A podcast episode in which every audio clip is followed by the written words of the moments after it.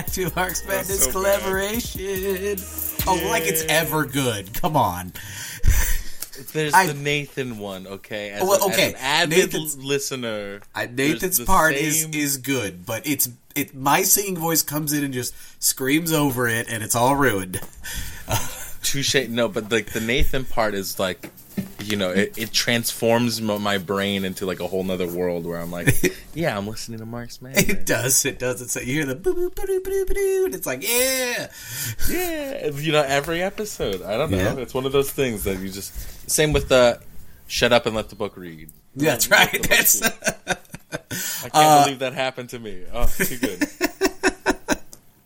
Um, so, listeners, if you can't tell, we're uh, we're down Nathan again this week, but uh, we know how to do this. We got two of us. We're ready to go. well, you know, uh, you were down me last week. That's so- right. That's right. We've just got a rotating little little Yeah, uh, two host David thing going the on. anchor. No, J.K. David was the first one to. Skip. I was going to say I missed before anyone else.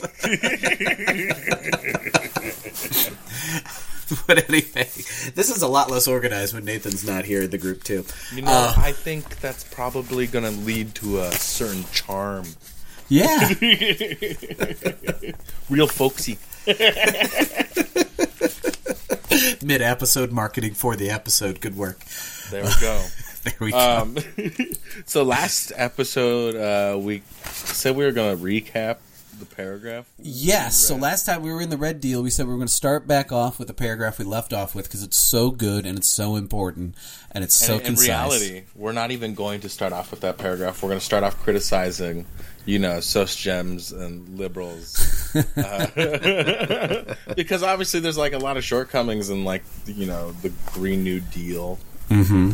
as it's proposed, and um, you know the paragraph before the last paragraph we read mentions the Green New Deal, and that's why I'm bringing it up because I just didn't get to read the nice notes I wrote down. You know, um, so I, Oh, I, I think there's, did- there's going to be a little peppery. Yeah, I was going to say, before we do that, did did we want to grab uh, any current events? I know I want to mention. Um, last time I was talking about protests raging on in Haiti, and um, and the U.S. You know, like partnering with you know, say Mexico, Dominican Republic, and and, and pushing them into um, Haiti to do the U.S.'s dirty work. Well, as of this is the 25th, we're recording 23rd. Um, the U.S. had landed in uh, Toussaint Louverture International Airport um, with U.S. Marines, and I believe you said you saw, and this is the most predictable thing ever. It's usually these three, especially in a, a former French colony um, like Haiti or, or, or some of the former French African colonies, uh, but it's U.S., France, and Canada all there. Is what you saw? Yeah, uh, it was a Canadian plane that landed. Um, Mm-hmm. um, As far as I understand, it was U.S. Special Operations, and I'm pretty sure at least, I, at, at least the French like Foreign Legion. I Mm-hmm. bet, you know, some sort of militia group that's super associated with the actual national military. Yeah, so I mean, obviously in 2004, the U.S. staged a coup in, in Haiti. This is after a hundred years of, of colonizing Haiti. No, um, they're and just that was after- unstable. They just don't know how to, Yeah, you know, take just- care of themselves. They, they just don't know how to run a country. That's what. It, yeah. Uh, but obviously, this is a you know a century of specifically the U.S. colonizing Haiti after a century of Haiti being punished for breaking away from being a slave colony Well, from literally, they had to pay reparations, Mm-hmm. like to France. Hold on, hold on. yeah, yeah. Well, and that's what pisses me off when like people are like, "We don't have to pay reparations." It's like, dude, Haiti's still paying reparations. Well, and on top of that, other, Haiti's still paying reparations. America can pay some reparations. Yeah, well, on top of that, when we're talking about reparations America, that's that's you know make that's the only way to transfer wealth and to bring it back to something more. Well, that's not the only way. There's reparations and then there's restoration. So then Okay, there's, like with the case of the, it's different per tribe, right? But if Yeah. you're like, go, you know, what do the tribes want? We will never accept money. There's supposedly like a multi-billion-dollar trust in Mm-hmm. the Oglala Lakota name that we will never touch because the Black Hills are not for sale. If we touch the money, then it, even though we don't actually have a say, so to say, you know, we can touch that money and then it legitimizes the deal. Yeah, and legitimizing. This is the same thing we we talked about uh, with when me and Nathan did um, neocolonialism. This is how a lot of like Rhodes and stuff colonize Africa. Is those- those kind of legal gotchas. Um, that's how how colonialism works. There's a lot of legality and, and, and legitimization that, that goes into that. And that's why you can battle things legally and you're never going to fully win on that because that's entirely in the stage of the colonizer, but you have to battle there. You can't like let them just steamroll you there. That that obviously has mm-hmm. a great amount of power. It's not that every colonized well, nation like, is weak. It's that that legal precedent matters. There, there's this super annoying take that you know, uh, just very, I guess, uneducated. I don't know. I don't want to say uneducated. It's just like unexperienced. Like they're, they, mm-hmm. they don't know a lot of outside their purview, right? Yeah, we, we usually see ignorance as, as insulting or carelessness, but it literally, by definition, is is not being aware of of the truth and speaking on it anyway. Um, so you know, I mean, it's it's just a level of ignorance. Yeah. Well, exactly, and you get a lot of Marxists that will say like, "Oh, legalism is meaningless," and it's like, mm-hmm. well, let me tell you, we're not winning a lot of fronts with protests in the indigenous community these days. Okay? Yeah, I mean, it, you know, it's it's one of those things like legalism, electoralism. There's certain arenas where they matter, and then there, but they there's certain people that have also placed them up as a pathway for liberation or a substitute well, for liberation. what does and you can't matter mean? Right. Well, yeah, that's true. That's true. Matter is like you you know you can engage basically the best way I see legalism from an indigenous sovereignty point of view is it really mm-hmm. expresses the contradictions in a settler colonial society through the you know legal systems um, forced upon that uh, colony uh, and those colonized people. You know, the, if you operate by well, uh, the most easy example is that by law, mm-hmm. treaties are the equivalent to the Constitution how yeah. many constitutionalists do you think are saying land back? Right. you know, and then when we say land, you know, when we say land back, you know, and it's just uphold treaties, that's like Indian collectives land back. Yeah, you know, but uh, it's like you could do better as Marxists. But there, there's an argument there too. You know, I mean, it's it, if you think the Constitution, like like we do, is is you know settler colonial bullshit used to repress people written by slaveholders, um, and and you don't want to be akin or you don't want to you know be privy to that shit. That doesn't mean you're gonna like you know not uphold your right to the plead the Fifth Amendment and shit like that. You know, I mean, you're gonna throw that out the window because it's bullshit and and go, well, that's that's not a pathway to defending myself uh, against arrest. Like legalism is fighting power with with its you know source of power. I mean, that's there's a whole reason we turn to to violence and guns. Right. We're not you know inherently violent people. We're fighting violence with violence. You have to. It, it sounds weird to, to say you know you don't fight fire with fire. You fight fire with water. And there's and that's an application of like you don't want to escalate war. That's just going to kill everyone. Speaking of Fred Hampton, that yeah. perfectly. You know, like uh, yeah. this is all really you know exemplifying the critique of liberal politics and mm-hmm. social democratic, or even like patriotic socialists, right? You know that the, they don't actually. Uh, yeah, you know, as a Marxist, you know, there isn't the actual water being implied there, right? Right. They're quite literally trying to fight fire with fire first, which it's like. Well, and on top yeah. of that, too, yeah. I mean, when you say you can't fight fire with fire, that's talking about like you know you can't just escalate things, or you can't. In Fred Hampton's application, you can't fight racism with racism. That's just not going to do it, right? You well, exactly. You, yeah, you have you can't fight you know class antagonism with a new class antagonism. You have to abolish class. Um, but that doesn't mean that you can't you don't you don't get into a boxing ring and then go well I'm not using my fists. like at some point you know what kind of battle you're in and you have to fight that battle. And and so you know legalism as like you know something fetishized something that's the only way to fight just like nonviolence um, or electoralism has immense you know shortcomings and there's different times and different applications where it's more or less important or effective. But it's definitely an arena that you have to fight in. Why would you, you know, that that's the thing that gives so much colonialism so much legitimacy and it's such a strategy and it's honestly the most powerful peaceful tactic you have. Well, it's a great way to appeal, right, to a, a wide audience, mm-hmm. and um, like the argument that is um, the vanguard will come from colonized people right? Uh, Yeah. y- you kind of need to reach that wide audience with that because you never Mm-hmm. really know. You still got to be a vanguard. You can't. You can't be a small nucleus in, in opposition. Yeah. Right, like you actually have like you it's not enough to only talk to the intelligentsia of Marxism on Mm. Twitter. Like I, I, there's a lot of people that just get really bogged down in theoretical conversations with me and I'm just like, "Okay, but can we just talk like real people for a second? Like, Right. Right, because most people you come up to and you say, "I have this right," and it was violated, they're going to be like, "Oh." You know, and they're, and they're going to be on your side, right? And but Right, if you come up and go like "fuck say- your rights," you know, it- it'd be like, "What was it?" Well, it's it's more it's different than that, and then you got to get an explanation. But you do have to, you know, let them know where like the system's bullshit.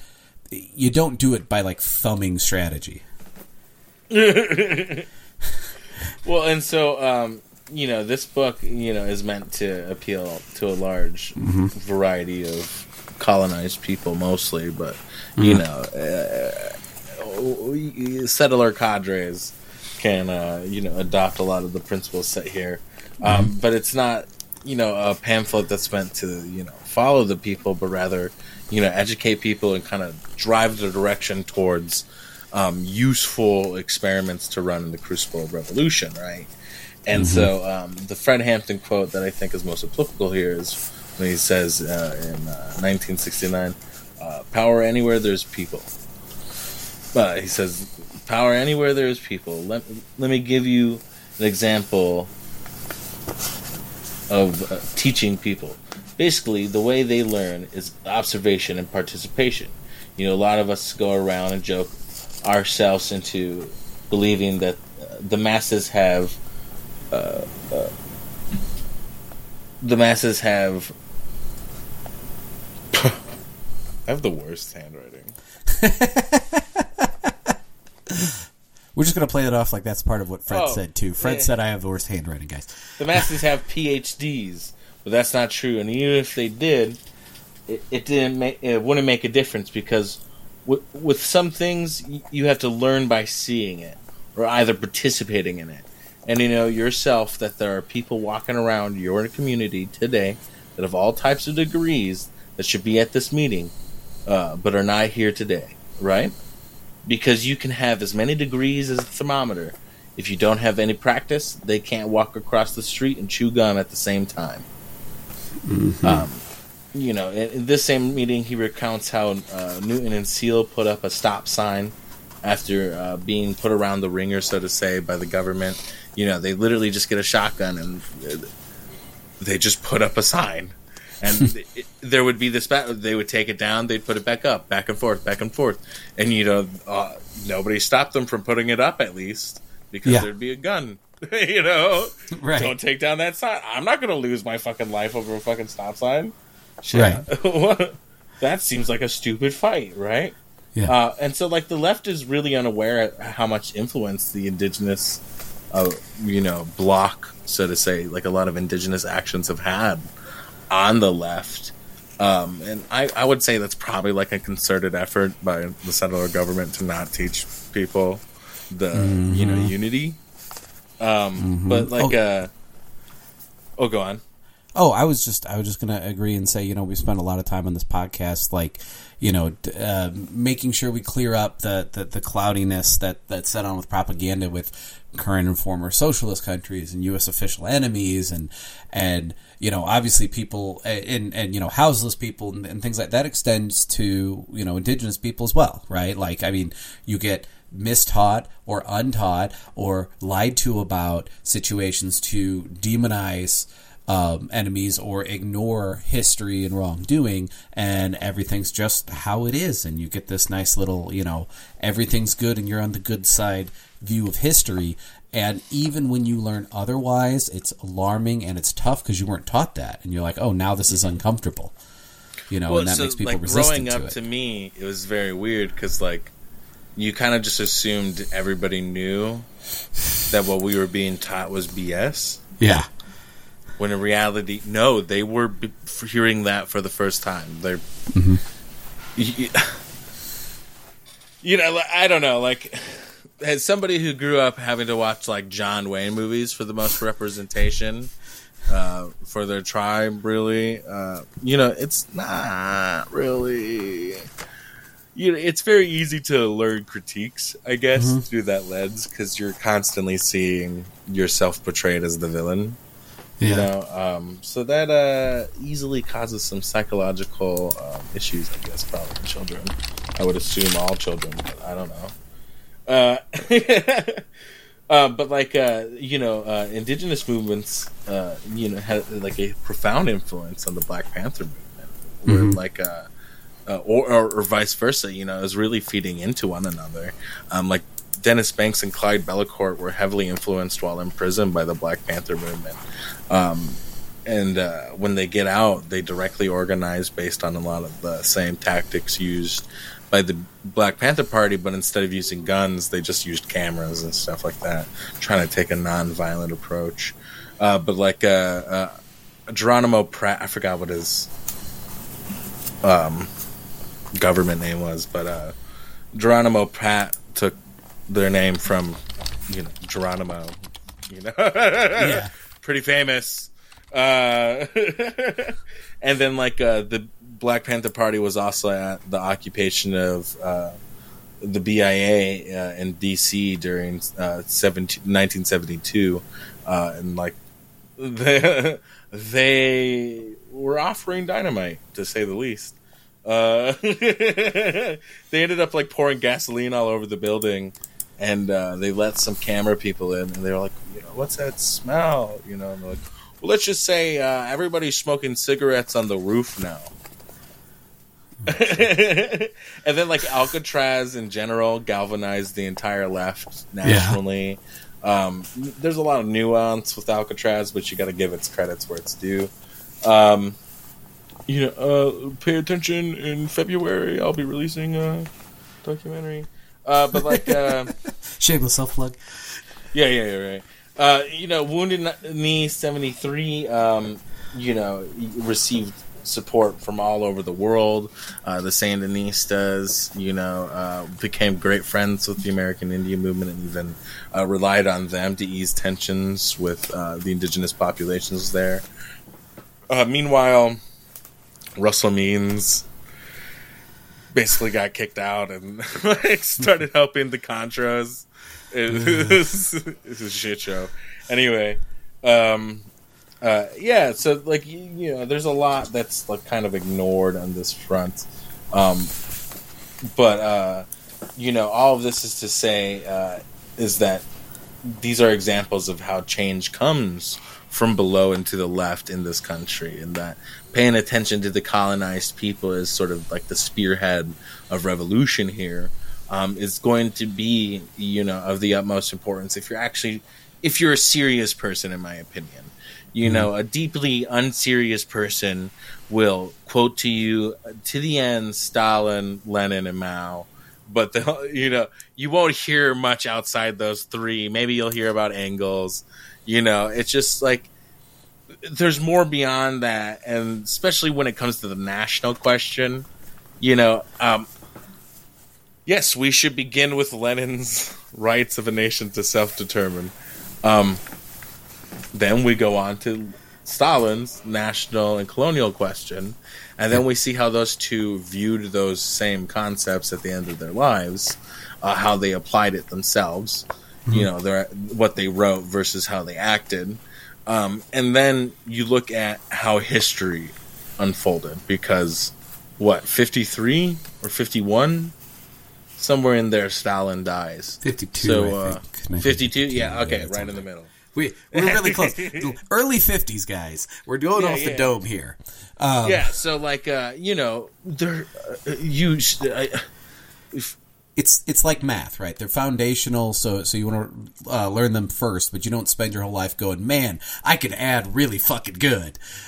like, well the thing is is you right you more. have you have china and north korea are probably some of the more late like probably one of Mm-hmm. the last few revolutions stalin would have personally seen you Mm-hmm. know that were like genuine revolutions rather Yeah. than um like propped up by the ussr's exportation of revolution or whatever um and so like judging from those facts like you know the DPRK, you start to see decolonial Marxism really start to take form, like in how I define um, the two pillars. I think the American left should, well, not really just the American left, but like you know any settler colonial left uh, in general, um, should move forward based on indigenous socialism and decolonial Marxism. Indigenous socialism I defined as a socialist ideal informed by the place uh, and uh, like land in which you're organizing. You know, mm-hmm. like it shouldn't be j- like copy and pasted from another area, right? So that's indigenous socialism. You know, and I say socialism because I'm like, well, I'm not going to exclude everybody immediately. That's where decolonial Marxism comes in, right? And yeah. so I, I, argue decolonial Marxism is its own unique second concept.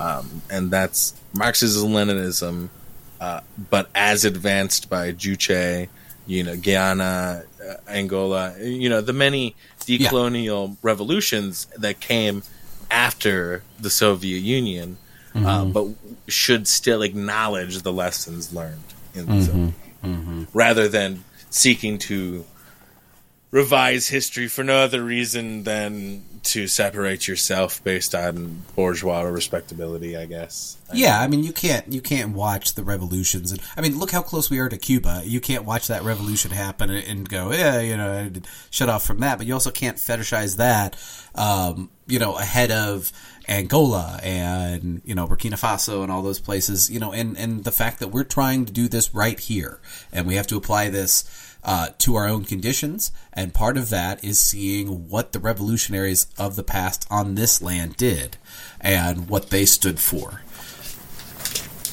Right. So there can we'll we'll uh, we'll recap our paragraph and start the reading. How's that mm-hmm. sound? Sounds good to me. there can be no rich people without poor people. The rich depend on the poor, but the poor do not need the rich. We only need each other. This is the power of the masses. Although indigenous peoples live in capitalist society, we continue to practice people power. Pueblo communities continue to practice will continue to feed friends and relatives on many ceremonial occasions throughout the year. The original purpose of this was to pry surplus from those who held more wealth and redistribute it amongst those who didn't, so that uh, neither the neither a poor class nor a ruling class could form. Everyone's material needs were met, there was no starvation, no homelessness, no alienation. Everyone was a relative, and everyone had relatives. Capitalism destroyed this world. We must destroy capitalism to bring it back. And this destruction must be through a revolutionary flame, a fire that is ignited when the people throw in their labor, which is their fuel, right, mm-hmm. to this fire. Um, you know, there's a a lot of people get the the word revolution mixed up. This is uh, Fred Hampton, by the way, uh, continued from the last one.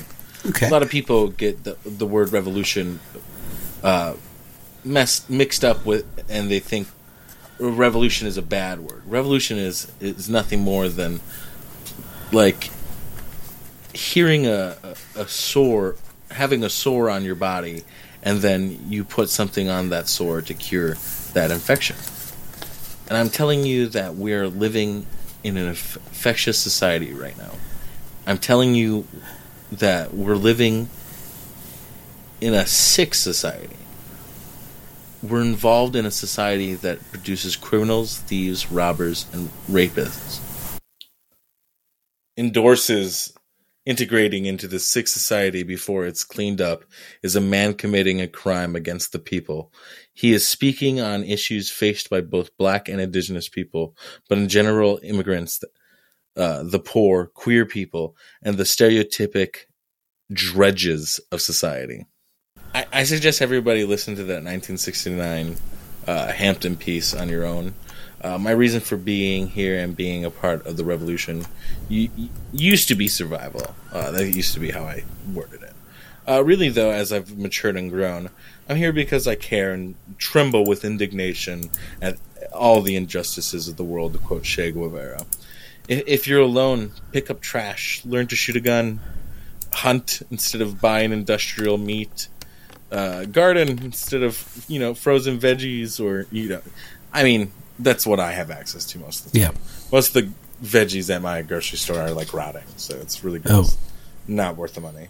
Um, just do something, you know, something that actually has like a material change on the way you live your life and like actually reduces the, carbon consumption. You know, like uh, one of the more interesting challenges somebody once said to me is try to um, only consume um, things that haven't been produced via carbon. You know, like they haven't come to you using carbon. So like what like uh you know like gasoline, you know fuel.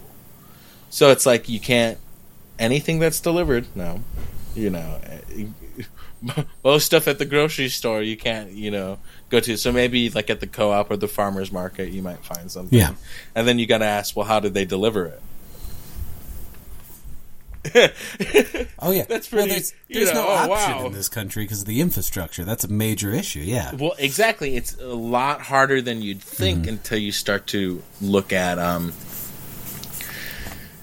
I mean, e- e- foraging. You know, like you'd be just surprised how much food is around you. Uh, Oh, yeah, uh, dandelions make an incredible syrup. I was going to say I don't know about all of our listeners, but I know Nathan and I live in a region where not only is there there ample mushroom hunting, but there's uh, chicken of the woods. Oh yeah, mushrooms.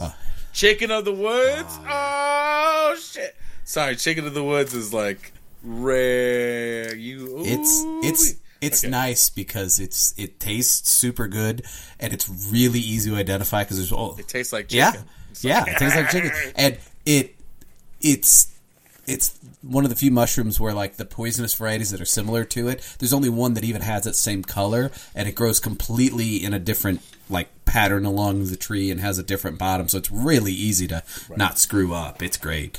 But you know Well, as long as you it. learn how yeah, to yeah, you've got to identify it and find it. Yeah, but yeah, I mean that that that you know foraging sounds like to, to people sounds like oh that's that's completely untenable. But I know lots of people that do mushroom hunting all the time. Okay, no, uh, this is the proest tip. Google has this lens function Mm-hmm. that you can take a picture of just something in the world, Mm-hmm. and it'll do its best to recognize it via AI, Yeah, I I, and it works for the most I- part. Like with mushrooms, I would be careful with that depending on the mushroom variety. But as long as sure, It's- sure, yeah, but as sure, but as long as you know someone around you that knows it, yeah. The same thing with berries. Like there's there's you know uh, our our state has a lot of easy to identify berries. So like you know pokeberries you don't want to eat, but it's really freaking easy to identify a pokeberry. they they look like a pine cone of berries. You know, um, it's, it's with with poke. baby. yeah oh yeah. They, it looks like a little like I, want to know if like we call it something different. Oh, I don't, I don't know, maybe, but, uh, but yeah, I mean, it, it sounds if if you haven't foraged, it sounds like no, there's no way. I don't live in the wilderness. I'm not like some survivalist. It seems, and it's it's very normal. More people do it than you think, and and you'll find someone you know that does it. And if you're going to start doing it, um, you know, lean on them for advice, right? I mean, they probably won't show you where their mushroom grounds are and, and show you where their chicken of the woods is. They won't give that away, but they'll they'll you know help you with how to identify stuff, how to look for stuff, general advice, very very well typically.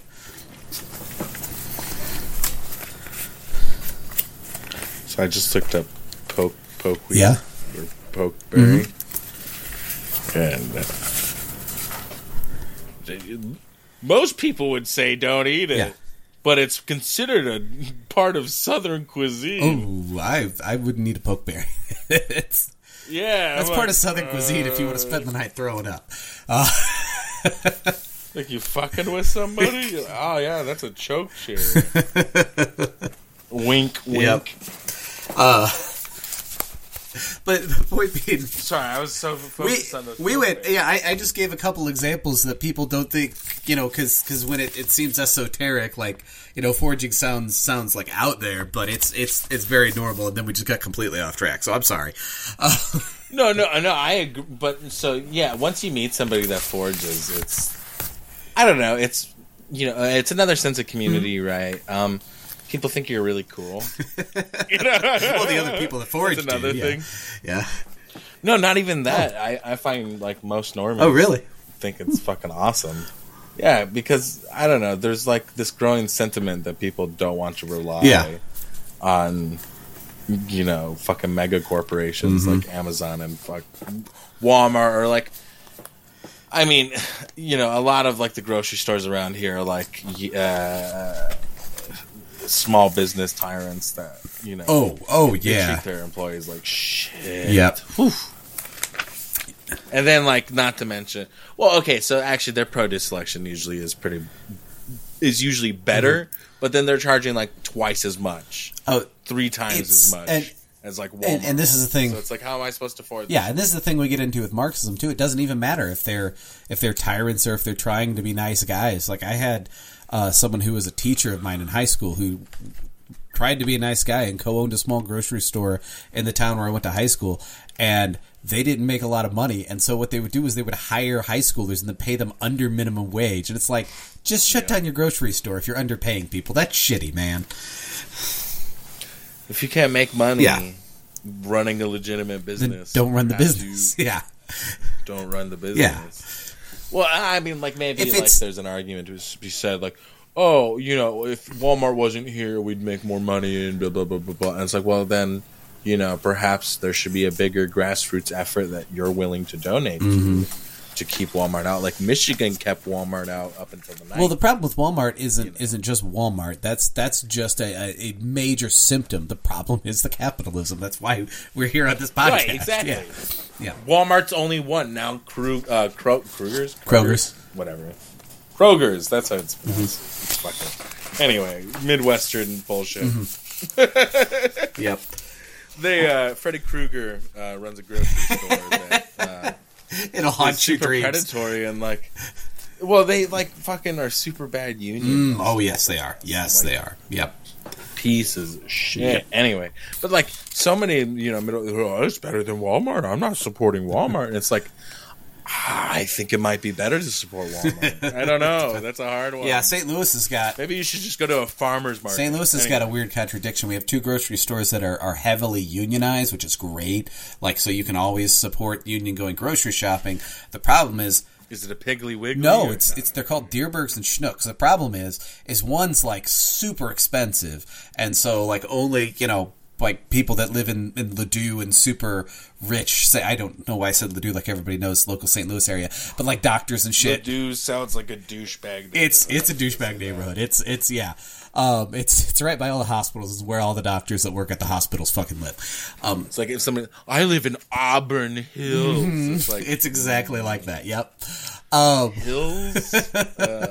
but um, Sounds like you have a little too much money. So Dierbergs is like that level grocery store, and then Schnucks is more normal price for everybody else, still on the expensive side, but more more normal price, and it's it's union workers, so it's great. Except that the owners were like majoring historically into that Veiled Prophet parade that's now called Fair St. Louis. That's that's an absolute, yeah, I love that. Oh, okay, that shit's wild. as. Yeah. Mm-hmm. Ever since I first heard about that shit, because like I started learning how Mardi Gras is like uh, originally like an indigenous celebration, I guess. Uh, and I didn't even know that. Right? You never hear about Yeah. that. Anyway, but yeah, yeah. Then you start hearing about this black veil prince shit, and it's like, oh, this is white supremacists taking over celebrations Mm-hmm. that originally were centered around, you know, black and indigenous Mm-hmm. communities. Cool. That's solid. Mm-hmm. Yep. You know, like nobody like ever wants to talk about the shit, but it's like I, I can't think of a single thing in this society that I can't relate to settler colonialism, fucking climate Yeah. change. You know, like yeah, it, uh, there's a game that my uh, friend likes to play whenever we drink together. Uh, he's he's just a regular dude. He's just a he's a roofer. He hates his union because they're like um, the union bosses are super friendly with the corporations and Mm, shit yep. like that. And, like, Yep, that- really fun. yeah, that's- Yeah, classic classic reaction. Yeah, again, this is yeah, this is one of the things we talk about where a union isn't. We're we're pro union big time here, but a union eh, we're not trade unionists because union isn't inherently pro worker. It depends on you know the Right. structure. You can't yeah, tail the union. Yeah. Like the labor movement isn't enough. The labor movement's great, and it's a sign of um, the working class being ready for um, more radical change, Mm-hmm. as well as like with people like Chris Smalls, you have a a, a higher um, uh, drive towards militant unionism. Yep. Um, and I think that you know needs to be pushed more and more, especially by Marxists. Um, but it's not enough to tail that movement. Yeah, well, and, and know, additionally too, we- there's we have to lead. there's also, and that's why we specify trade unions because there's also quote unquote unions that aren't really pro worker at all, like police unions. Um, Oh yeah, I, yeah, I yeah, can't yeah, even okay, remember the name of the, the Polish union that, that like kind of took down communism in, in Poland. I suddenly can't think of it.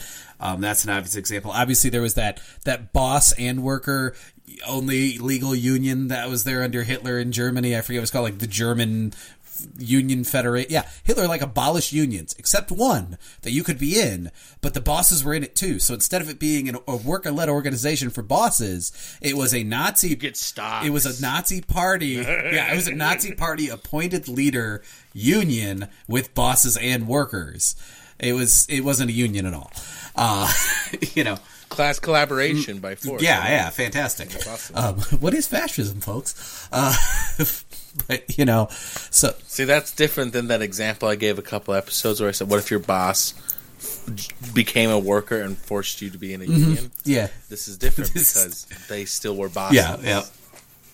So Like you, you got to just renounce that and make everybody the boss of each other. I don't Yep. know. However you want to describe it. Nobody's the boss of each other or everybody's the boss of each other. Whatever makes you feel happier, Mm-hmm. you know. It's equal, all right? We're accountable to one another. Absolutely. That's that's what it is. absolutely, uh, we're through So, one paragraph should that we read in a different episode. So let's jump back into reading. Yeah, yeah, that's what I was going to say. What are we, 30, 40 minutes? Yes, in? fantastic. People power is the most direct form of democracy. Every day, people decide what's best for themselves, not the elite and powerful. The wealthiest in the world have refused to pay taxes for more than a century, while indigenous people starve and die of preventable diseases. Uh, well, we we could go into COVID, but uh, anyway, they sent us body bags. So Oh, um, we are, yeah. Instead of actual help, they sent us body bags. We are the con- conviction that crying. What? We are the conviction that crying on the soldier of the man who stole sorry. We are of the somebody should have conviction. this book. We are of the conviction.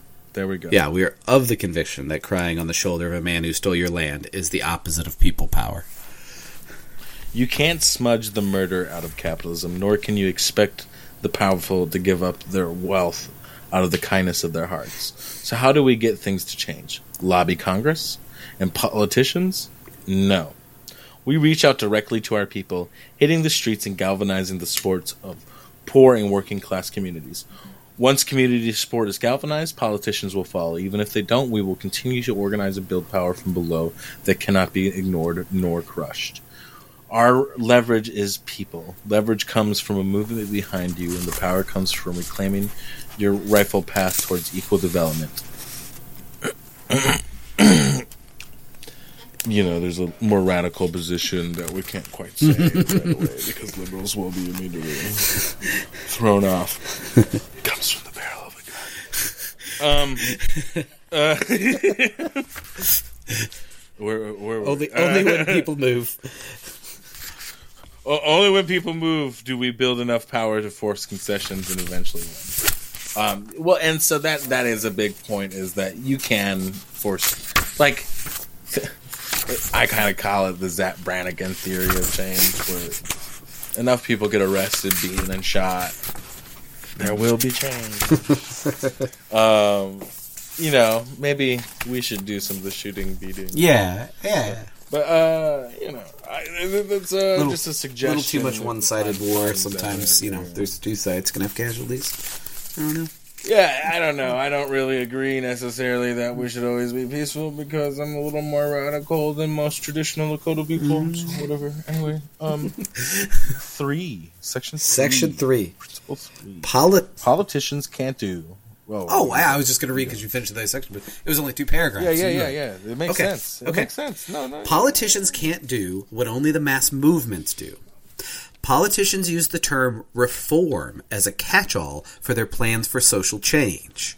Oh, I like that sentence. That's good. Um, because it's true, right? Like, what does reform mean? You know, like you could say, Well, right. Yeah, people be like prison reform, and like, does that mean throw money at it and then turn the other cheek? Does that mean getting rid of bail and and defunding the police? Like, that's a pretty big net. What does it mean? And you just say reform, and then you get everybody on board and do whatever the hell you want. Well, and so that's why earlier in the book we mentioned non-reform reform, which is it's negation of the negative. Anyway, uh, eh, contradiction. Blah blah blah. Dialectics. Uh, Mark's words go.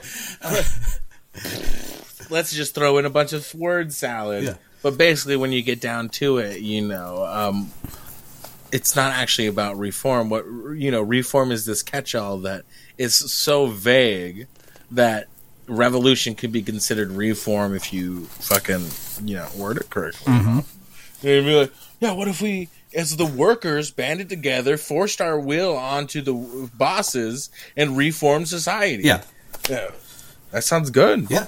That's even the liberals would be on board with that. Until like the Marxists were like, by reform I mean I'm gonna fucking shoot. Them. And it- what? I, in Minecraft, in Minecraft. We're gonna reform Um, them uh, uh, the same way we reform Mussolini, but you know, I mean, it, we're gonna reform their head into the uh, into a, a expressionist. You There you go. Um, what's a postmodern paint? you yeah, know, postmodernism. Yeah, hmm the splash painting. splatter Splatter paint. painting. Yeah, that's it. Splash painting, yeah. Whoever is famous Yep. for that one. Um, I don't. I don't know. I can't think of artists right now. Yeah. Uh, we're doing so good at reading things. I don't remember who splashed painting. Yes. effectively. Yes, but it was one. Of, it was one of the the um, uh, postmodernists. Um, Is Warhol a postmodernist? yes, but I don't think Warhol was the sure, one that did that. But but Warhol for sure. No, but yeah, I- same. that's who I think same of. category. Yes, same.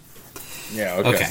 I just want to make Yep. sure. Um, and, and I was also going to just throw in the word change. Like, that's the same kind of thing, right? We, it's benign. We can use it for our, our motives, but also, like, don't fall for someone else saying it. It's just, it's, it's, it's too broad of a word. It doesn't mean anything. Pretty much every single um, president who's ever won Mm-hmm. is the person whose slogan most resembled the term change. Yeah.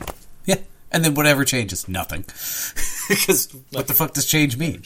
Um, Bold people. the Illuminati.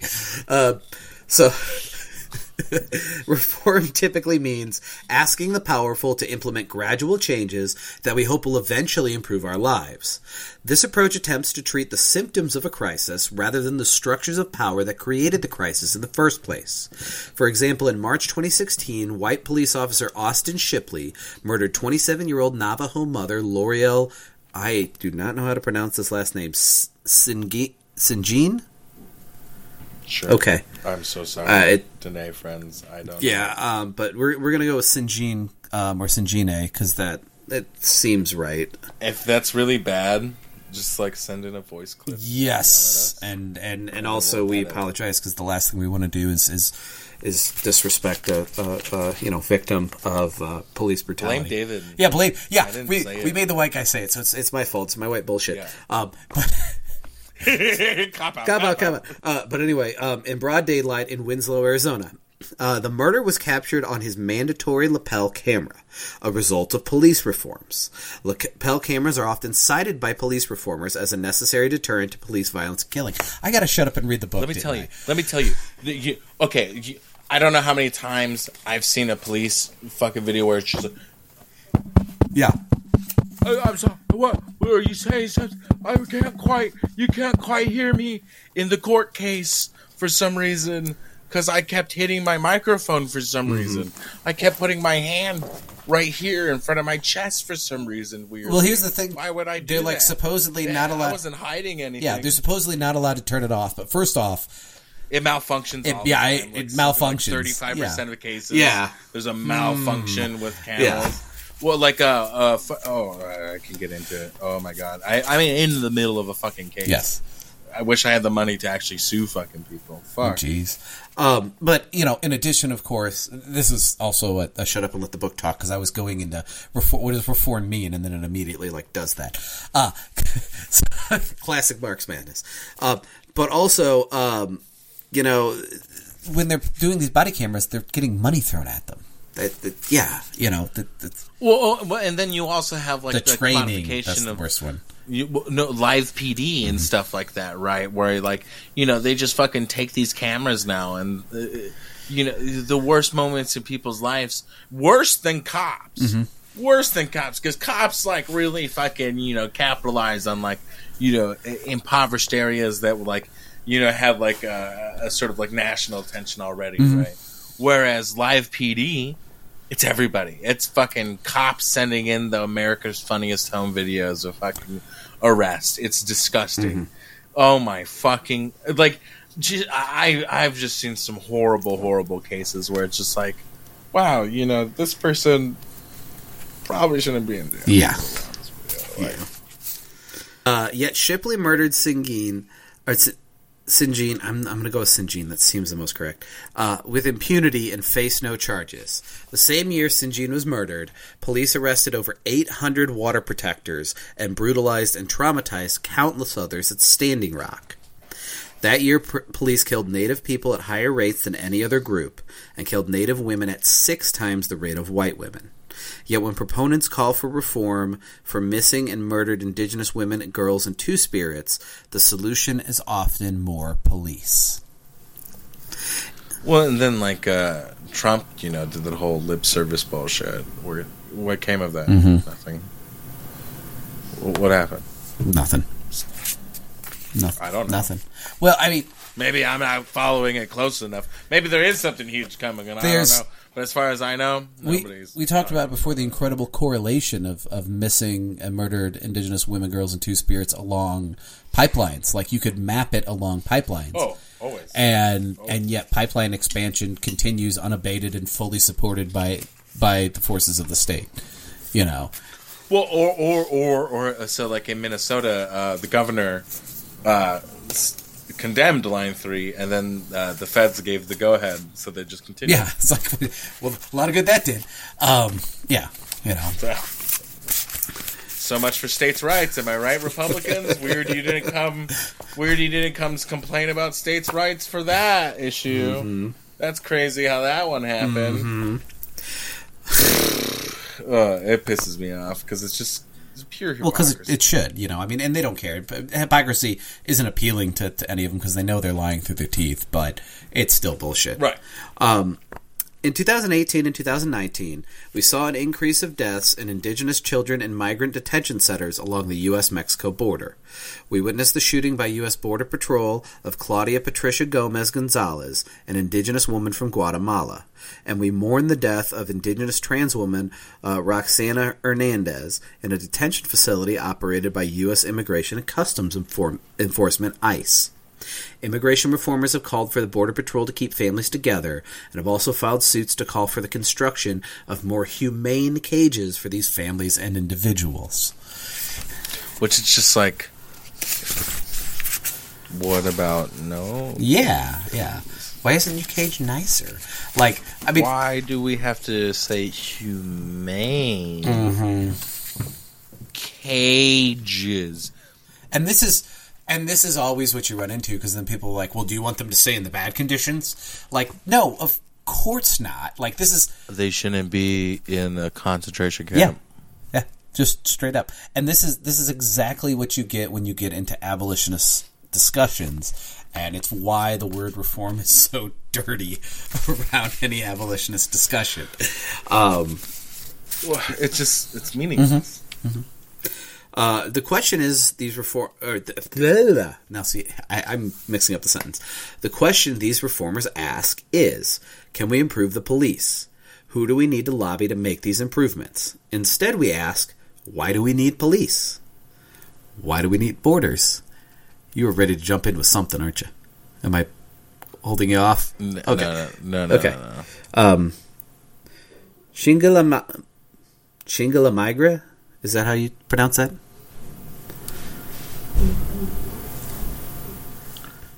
Migra. Migra? Chingala Migra?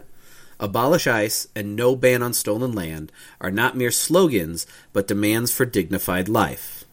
The police, military, and border patrol exist to protect the interests and wealth of the elite.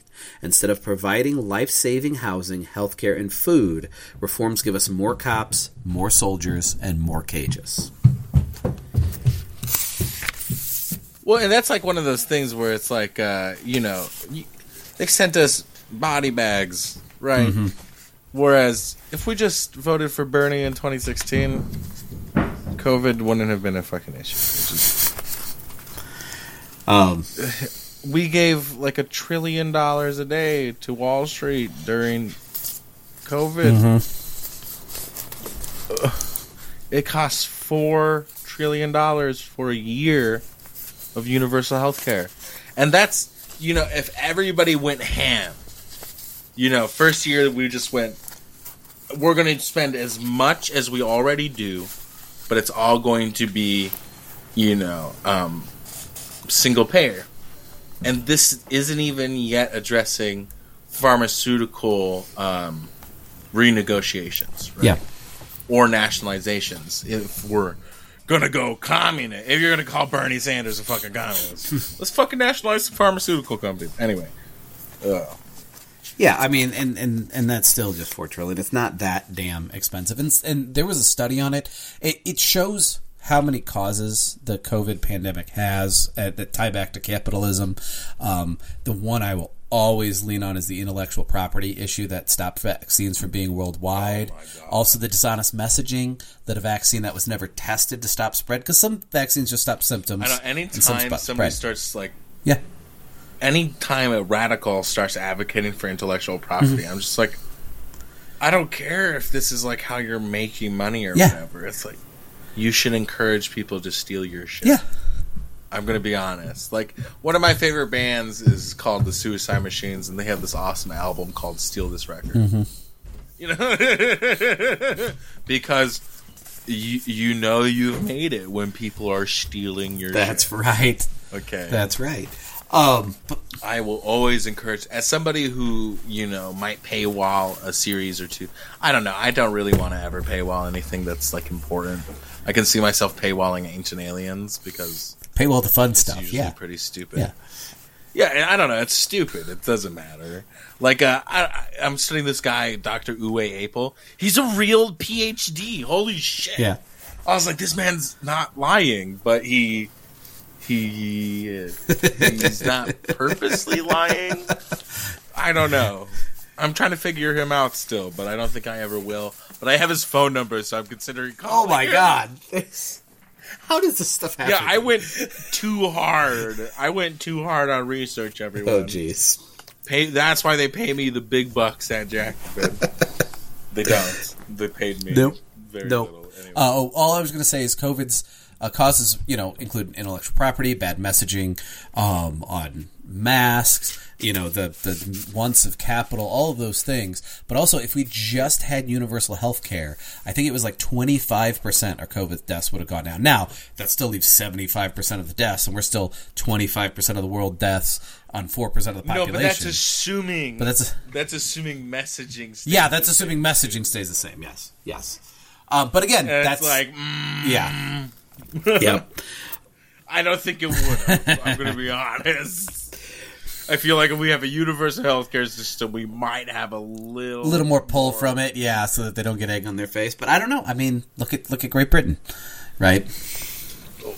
I mean, I, I just, it's one of those things where it's like, it, you could see all around the world, pretty much. Besides, like, what New Zealand is like the only liberal state that did pretty good. Yeah, South Korea did pretty good too, right? yeah. South Korea and New Zealand But did good, but I think I in, like, South Korea is very fascist. Yeah, but but they are um, they are still there in East Asia where they saw, you know, they at least saw that China handled the first SARS correctly and approached COVID from their SARS knowledge that they had they had acquired with that first breakout, and that's why all of those East Asian countries, socialists like Vietnam or not so socialists like South Korea or Japan, still took a lot of very similar measures to China and were very effective. because the air quality. Oh yeah, it's just the smog is so bad because socialism ruined it and backwards China, blah blah blah.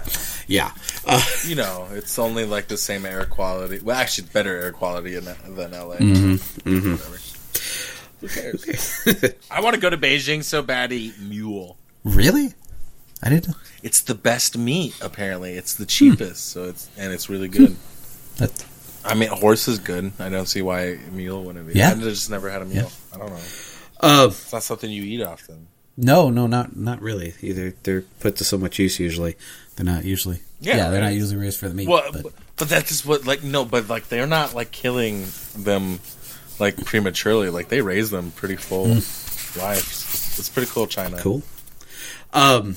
Anyway, anyway, states protect capital and its caretakers, the ruling class. They do not protect the people. Reformists who appeal to the state for change compromise our future by aligning with the interests of the ruling class. We refuse to compromise, but we do believe in reform, just a different kind, a non-reformist reform. Hey, we we got shut up and read the book. Oh, maybe I was early. Maybe I was early. Maybe I remembered this because I. I was say you said earlier in the book, and then we turned around and read it. So yeah. Yeah, sorry. I'm. Uh... Uh, a non-reformist reform that doesn't limit the possibilities of what the status quo offers, but which fundamentally challenges the existing structure of power by prioritizing, organizing, and elevating the needs and demands of the masses. We don't want to improve the system by implementing policies from the top down. We want to destroy it, either by fire or a million small cuts in order to replace it. Our philosophy of reform is thus to reallocate social wealth back to those who actually produce it workers, the poor, indigenous people, women, migrants, caretakers of the land and the land itself. The restoration of social wealth means the empowerment of those who have been dispossessed. Social wealth can be restored by building a mass movement that has the power and leverage to reclaim resources from the ruling class and redistribute them to the dispossessed finally getting a little ra- really oh, i mean we've been radical all book but finally getting explicitly radical and not Well, right. Well, you know, we're we're we're a little further along where you can be like, opening up yep you already you, you- you're into the you know you bought the book. Might as well. that's right yeah Uh, but this, you know, this cannot be the end game. And instead, it's only a step forward yeah, uh, to stressing the contradictions. Uh, whether the authors meant it to be or not, this should have been um, further clarified.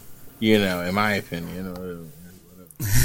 uh, it, uh, if that was not supposed to be the intent, right? Uh, you know, that said, action speaks louder than words. So while we uh, feel those in need, uh, wh- while we feed those in need, sorry, uh, while we feed those in need, we demand government action to ease the burden of the working class.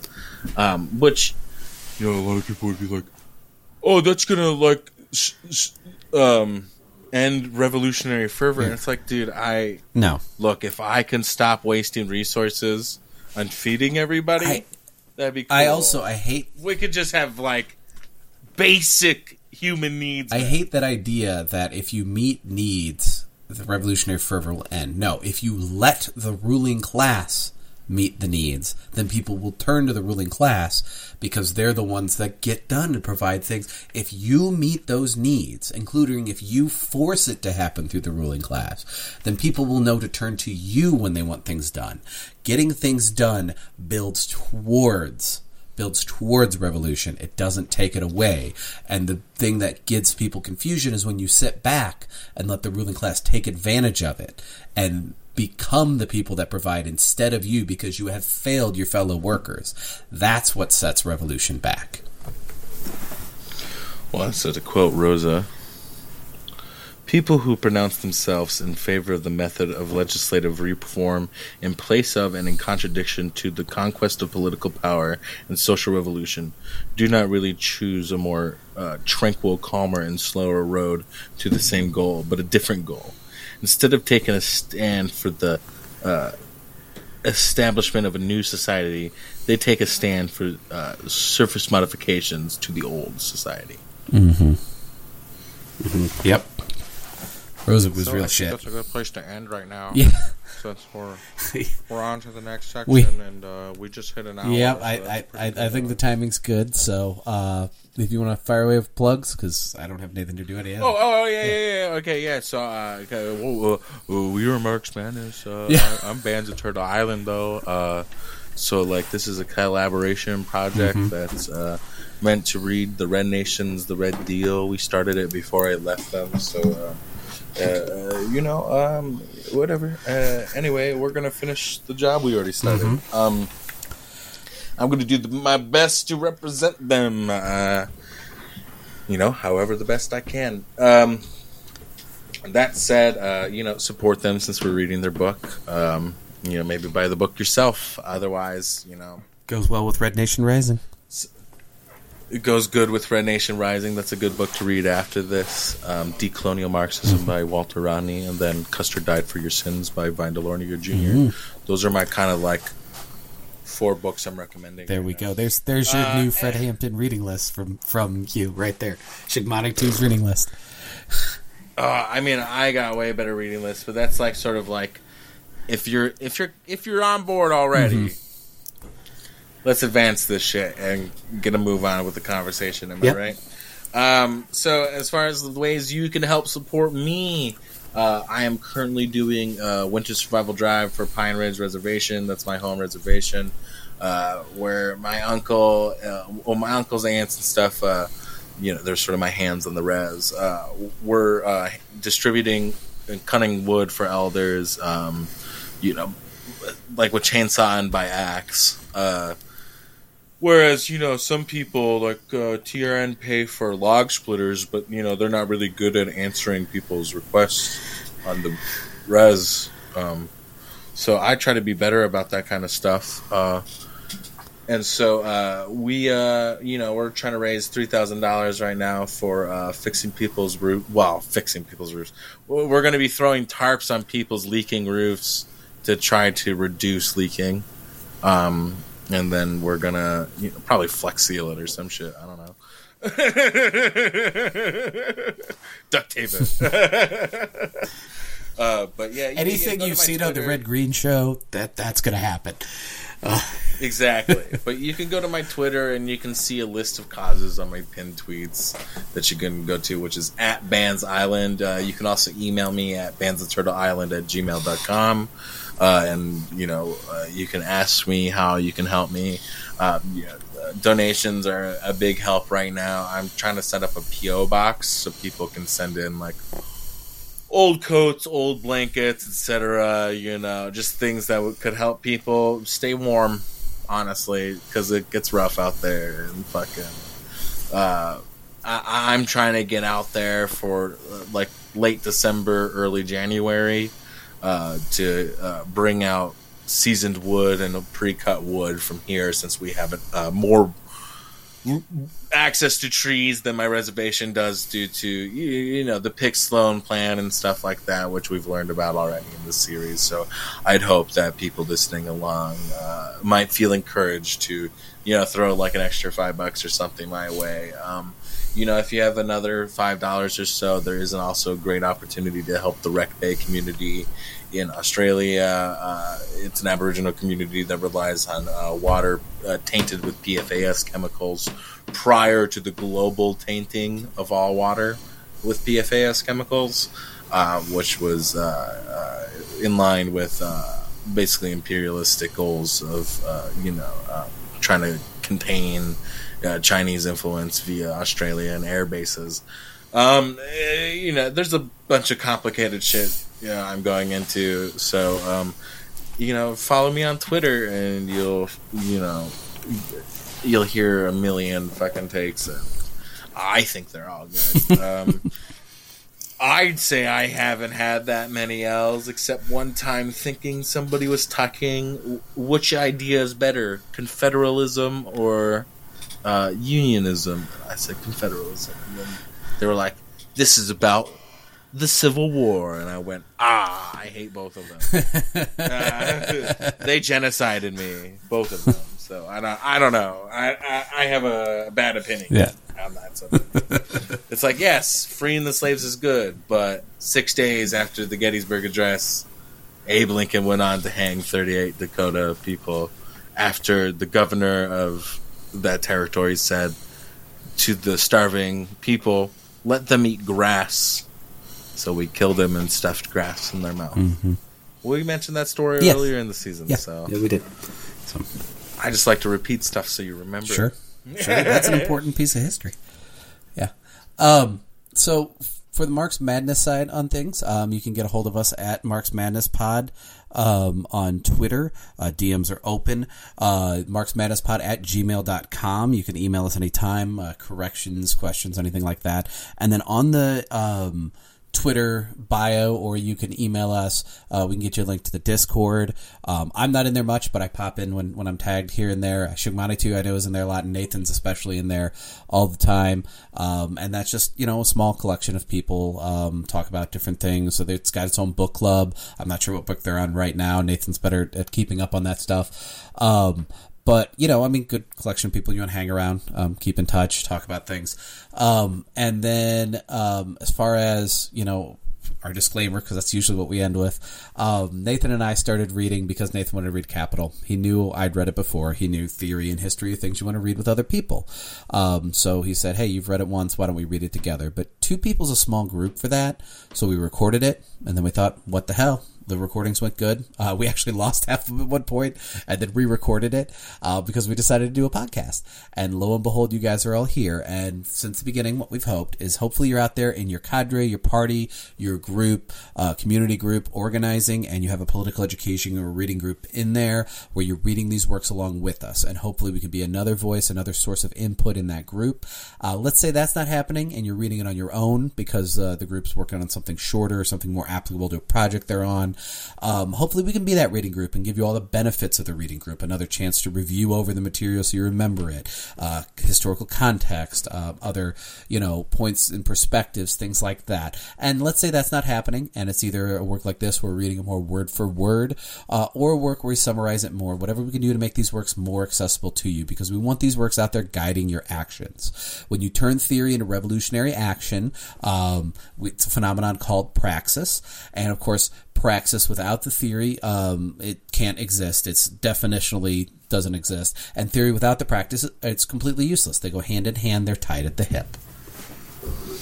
Theory without praxis ain't shit. That's right. Fred Hampton. Since we're quoting Fred Hampton. Oh yeah, we will link the the Power Anywhere. Uh, there any Power Anywhere where there's people um, speech in the Power show notes.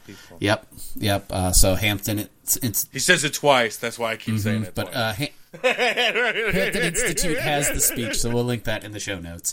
Um, and that's it. My name's Nate. Or my name's Nathan. God, see, I did that last time too. I'm so used to Nathan saying my, my name's name Nathan first Nathan. that I say his name. My name's David. No, this is a Spartacus. Yes, this is Spartacus. I, I am Nathan.